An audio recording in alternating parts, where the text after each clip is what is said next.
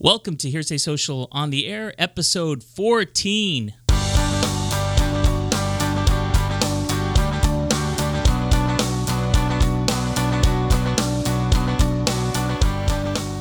Coming to you from our world headquarters in San Francisco. Welcome to Hearsay Social on the Air. I'm Victor Gaxiola. I'm Ronny Kerr. All right, so we took the show on the road.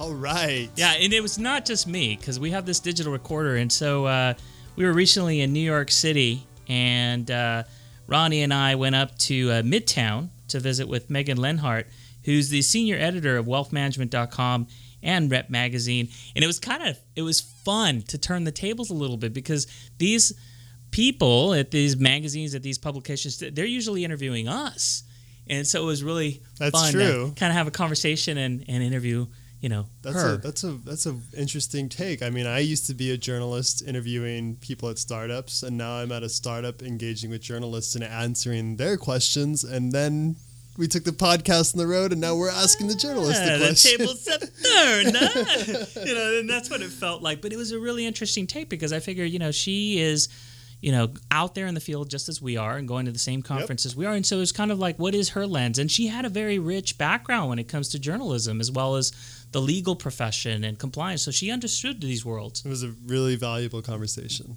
Yeah.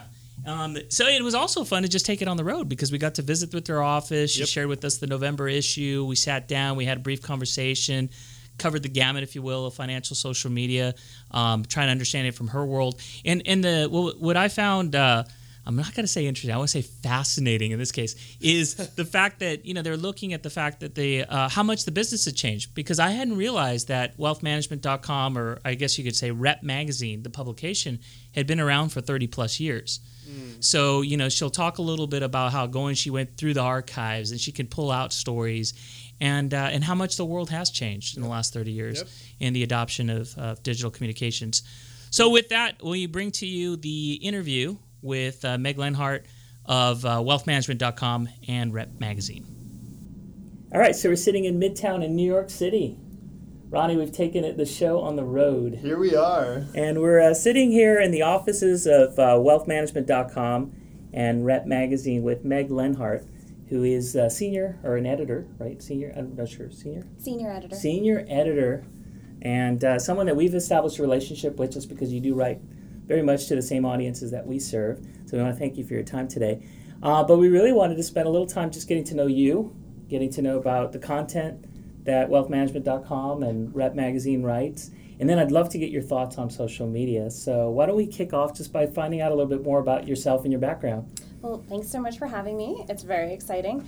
Uh, I guess to start, my background, I came right out of school, out of journalism school. So I am, you know, a, a trained journalist. I didn't come at this from any angle. You know, started with the the high school, you know, newspaper, and then graduated up.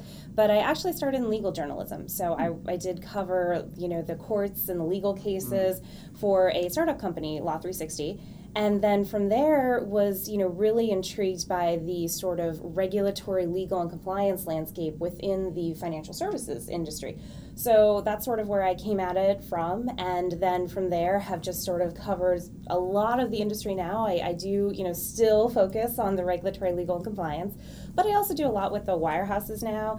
Um, and that's a terrible term but we still have it. So you know certainly wells fargo and you know those folks raymond james ed jones uh, as well as just you know some of the ria space as well because of course that's just a huge part of our industry today And how long have you been with so Wealth I've been with uh, wealth management now for about two years. So you know, learned a lot. As I said, didn't necessarily come in with that financial background, so there was a bit of a learning curve. But uh, thankfully, I, I had a lot of folks rooting for me and uh, a lot of help along the way. So that's that's great. Plus, I you have the strong writing background. a strong and writing background so- definitely helpful. Yeah. you know, you can. you got the legal compliance kind of background. yeah, as a journalist, you learn to you know have a little bit of knowledge in a lot of things. So Exactly. It's it's a it's a good field for that, and I, I pick up things rather easily, so it's good. Mm-hmm. Knock on wood.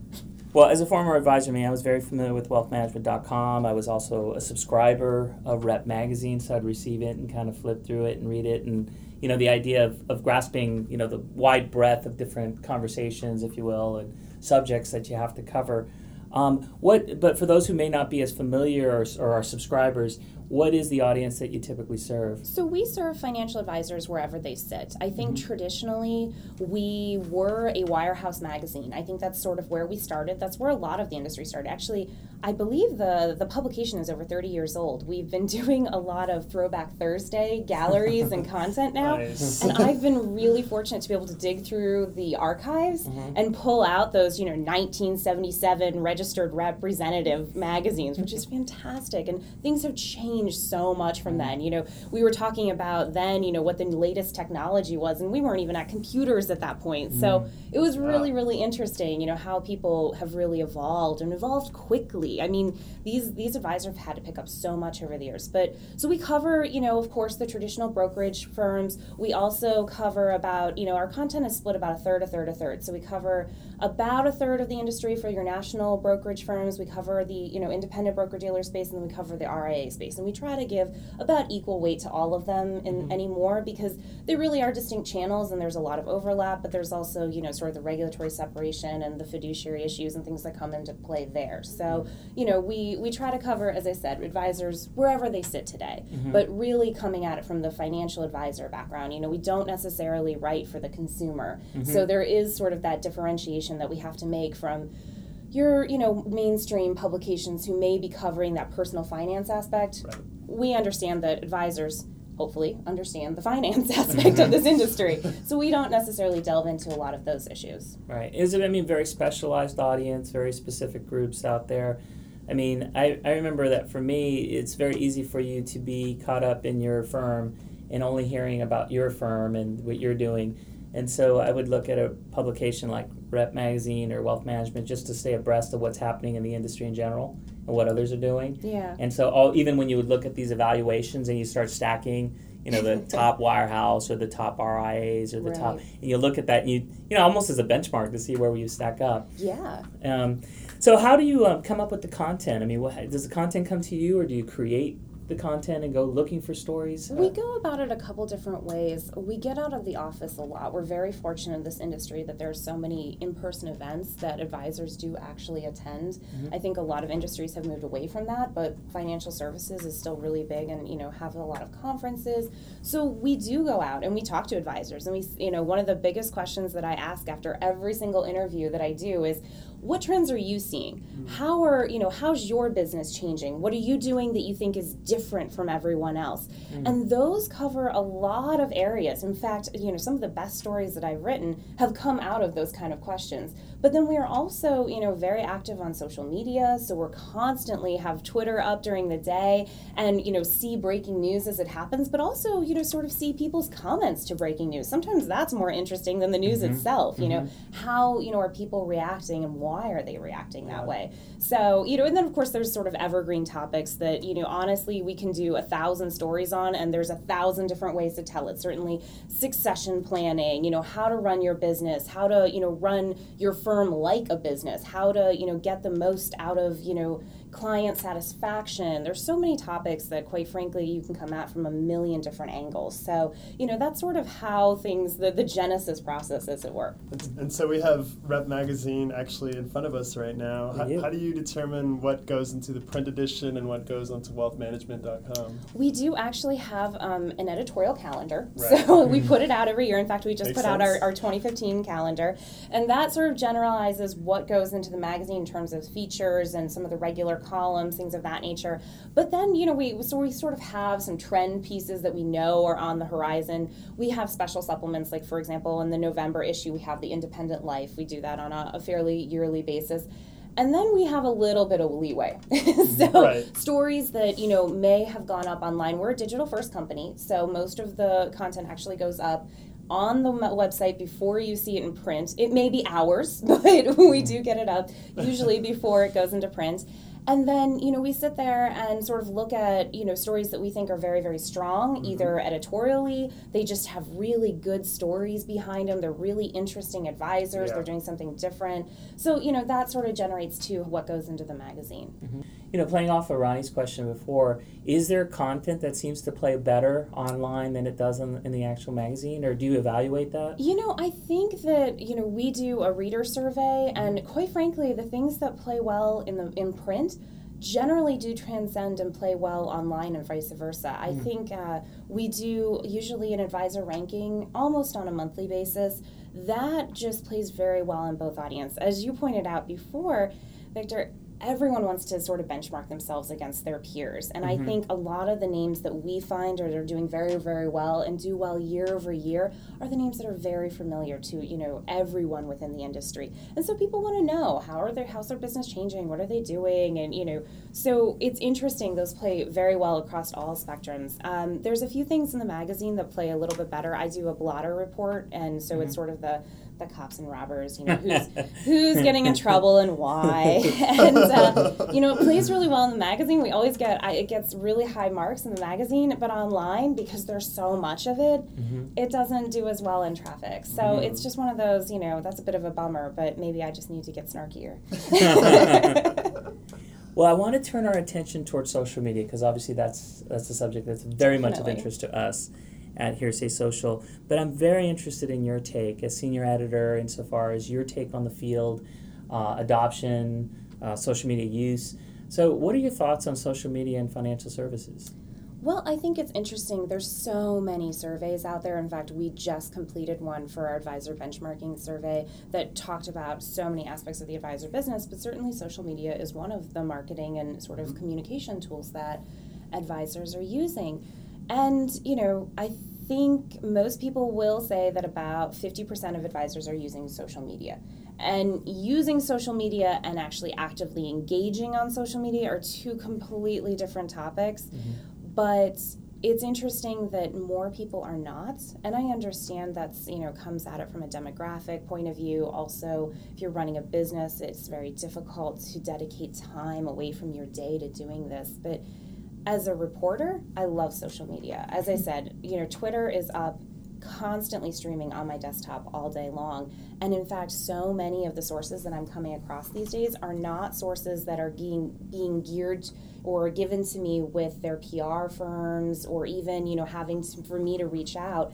It's things that I'm seeing on social. If it's a LinkedIn post, if it's, you know, just as I said, a single tweet that I thought, wow, that's an interesting take. I hadn't necessarily thought about that before social is increasingly important not only as a communication tool for your clients but your exposure as an advisor. Mm-hmm. that's true. That's true. Do you um, you know outside of compliance because that typically is one of the main you know roadblocks for for advisors or people in the financial community to start embracing social. What other challenges do you think there are out there that are really keeping people from from moving forward? I think I hear a lot from advisors that they don't necessarily know how to measure its effectiveness, mm-hmm. and that is that is an you know a big issue. If you spend you know gosh 10 hours a week on social media you are really engaged you're very involved that doesn't necessarily amount to specific client intake or that doesn't necessarily generate things right off the bat. And I think sort of that you know wait and see how things go can be really difficult for advisors to really sit there and say yes i'm going to devote myself to social media and hope that mm-hmm. you know i get real returns from it mm-hmm. that's a that's a tricky uphill battle and quite frankly you know especially if you're not particularly enamored with the medium to begin with it, it's it's definitely one of those cost benefit analysis you need to make for yourself. Mm-hmm. Well, and I mean, and a lot of it plays in through the content. I think the Absolutely. content, how good the content is, and you know, from your perspective, being a content provider. Um, how do you evaluate the content that you are sharing and, and does it help like based on the engagement levels does that help drive the type of content you're going to continue producing Yes and no. I think, as I said, social media is difficult to really measure. We do, of course, run all the analytics you could possibly imagine on how we're doing on social media. I know from my perspective, I sit there and look at, you know, what would I prefer to see on social media? And of course, you know, I, I, send out all my stories and, you know, hey, check this out.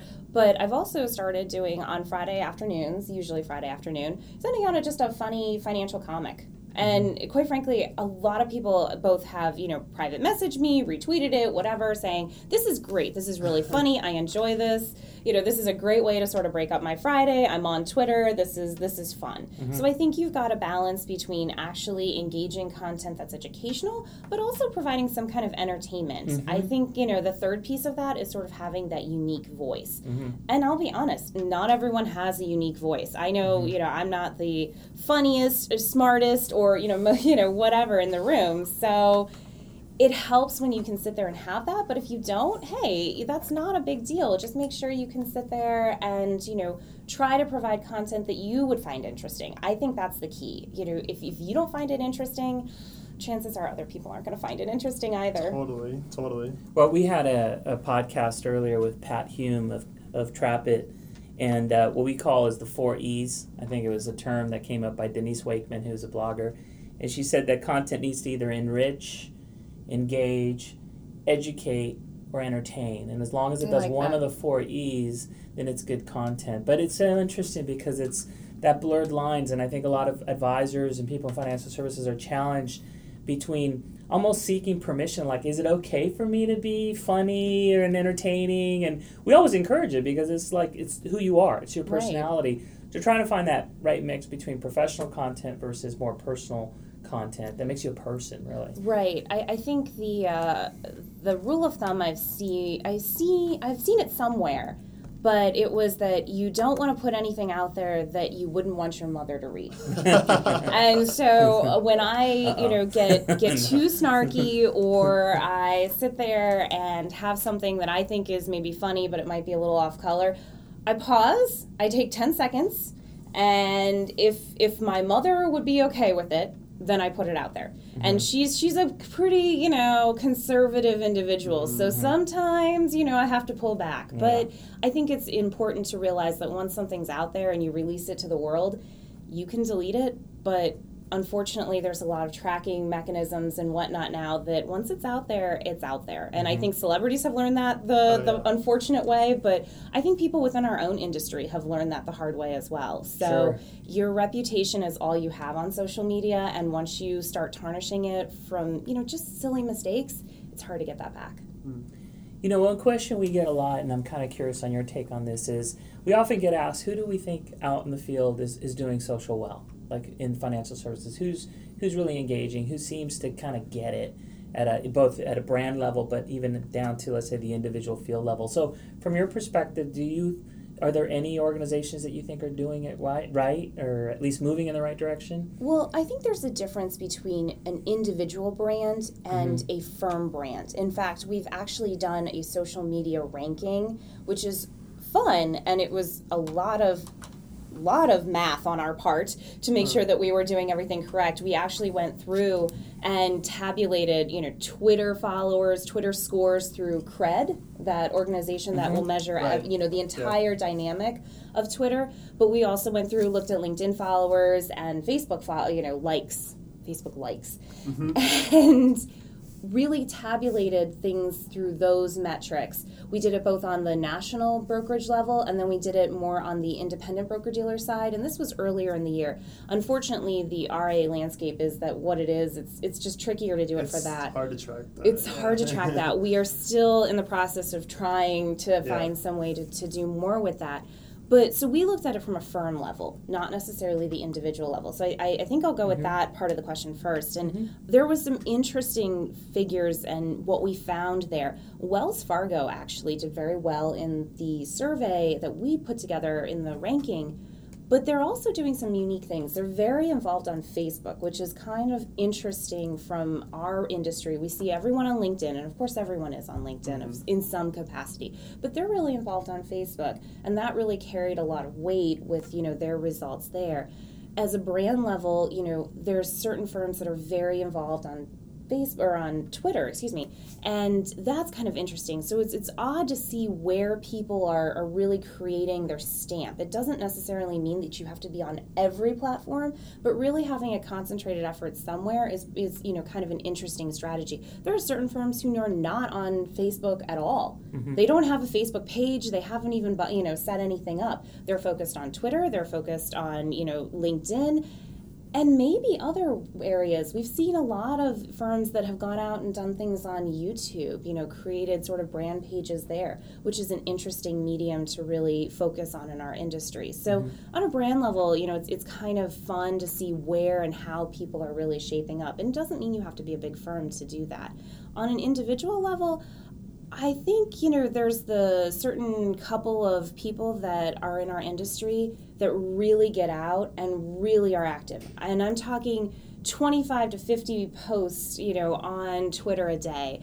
They're very active on LinkedIn. And I think that's an interesting area. Those LinkedIn experts or I don't remember what they're called. Influencers. Yes, right. thank you those are kind of an interesting way to go about it. Sallie Krawcheck is fascinating in this area. She is huge on LinkedIn. She's got her own personal brand in this industry to begin with, but I really think being a LinkedIn influencer has just expanded that to a whole new audience and really made it so that she's very accessible. She creates this unique profile, she has a unique voice that she speaks from, and she's coming at it with a very candid point of view, which is very appreciated, I think, in, in our business mm-hmm. when people don't Absolutely. necessarily aren't always the most candid when they're you know with the camera pointed to them so i think that's great i think she's a great example of how to utilize multiple platforms and really get her message across it's singular it's always consistent and she makes sure that she does it in a way that is both approachable and you know really unique. She makes herself a really cool niche in our industry. I really appreciate that especially because she's talking about women so it, it resonates well with me. We're, yeah we're big fans of sallie. Yeah we are big fans of sallie. Well um, and where, so where do you see this going next you know as far as future trends as it relates to uh, financial services and so far as you're in a very unique position to see and talk to so many thought leaders right. and kind of track trends where do you think uh, we're moving forward in digital communications? Well, it's interesting. I just did a piece and I was talking with so many social media experts, including you, Victor. And uh, we we did have a lot of discussions on where things are going, and it was kind of interesting because I think one of the uh, individuals brought up a good point that we're sort of in a transition period for our industry, and it's okay to make mistakes now. Mm. The public will forgive you for mm-hmm. not being an expert in Twitter or social media in general but I think that that's slowly coming to an end. Mm-hmm. And five years from now, it might not be so acceptable if you are not on these platforms. And if you're not savvy on these platforms, that's not to say that you have to be everywhere at, at any given moment or that you need to take time away from the important aspects of your business to really do this. But if you don't have a digital presence, it's going to be very hard for clients to find you, to mm-hmm. engage with you, to interact and inve- eventually you are going to see some drop off and fall off from your actual business. So it's not that these should be taken at a complete separation of I'm working with clients and I'm on social media. It should be I'm working with clients on social media. Mm-hmm. So I think that's you know where we're going with that. That's that's great. That's and, great. and you guys are definitely practicing what you what you preach. I mean, you're a digital first organization, as you said. So we try. Awesome. Well, we want to thank you so much for your time today. Thanks so and uh, we'll make sure to in the show notes and on the blog post that accompanies the podcast to include your Twitter handle. But what is what is your Twitter handle if you don't mind people knowing and following it's, you? It's at Megan M E G A N underscore Leonhardt. My last name L E O N H A R D T. So nice and easy. Well, thanks for your time. Great, thank you. Thanks so much for having me, guys. And you're welcome. So I don't have to tell you, Ronny, because you were actually there. What a great interview that was, right? I loved it. Yeah, it was fun. I'd love to. I think we should take the show more on the road. You know, maybe get a bus and just head east and just visit with everybody. Victor's staring into the staring distance. Into the distance right First now. person to tweet with the hashtag HS on air with their city. Yeah. Let's go there. We'll get the bus and we'll head out there. nah, it was it was a lot of fun. And you know what I found fascinating was how Meg talked about how much she loves social media as a reporter and how they're using it almost as a source too to get information and and track trends you know about what people are saying in the space. I mean, it comes easy in that space. I, I mentioned I, I, was a journalist before I came to Hearsay Social, and I mean, you're a content creator, and you end up being a content curator. So I mean, it's really easy to sign up for Twitter and some other sites and, and use that as platforms to distribute your content. Yeah, the communication and the, and the thing is that once again, what really helped create, and I say this all the time, but what really created this opportunity of us getting together is we knew we were going to be in New York. And, uh, and she had reached out to me uh, to get some uh, quotes, if you will, just my perspective on a story that she was writing, and kind of just used that as an opportunity and said, "Hey, look, um, we're doing this podcast. I'd love to talk to you based on your experience, and I'm going to be in New York. And so we made it happen. And so hopefully we can continue doing that. So if you're out there, as we start, uh, we should probably start listing our travel itinerary. We're going to be here and here and here. and then uh, if we happen to be in your town, just uh, we'll bring the digital recorder and we're there and start firing up that bus. So we really appreciated the uh, opportunity to sit down with uh, Megan. And uh, we look forward to continuing those conversations with her both online and also uh, in the publications that they're writing. So they're doing a great job. Yep. there. Follow them on Twitter. Follow Megan on Twitter. They're great resources. So we hope you enjoyed our interview with Megan Leonhardt of wealthmanagement.com and Rep Magazine. Uh, coming up in future episodes, we're going to continue our Employee Spotlight series with an interview with Garland Trice, who's part of our engineering group. It'll be a fun one. And then we're uh, going to cross the border up to Canada and interview our good friend Jay Palter, uh, who is uh, doing some great stuff up there, helping clients, you know, understand the value of social and such. So those are the uh, upcoming shows that we've got coming up, and we wanted to thank you all for listening, and also to remind you to please continue asking questions, add some comments, and if you can, please add a review in iTunes or Stitcher. Um, you can always follow us on HS on Air. But once again, I'm Victor Gaxiola. I'm Ronny Kerr. Thanks for listening.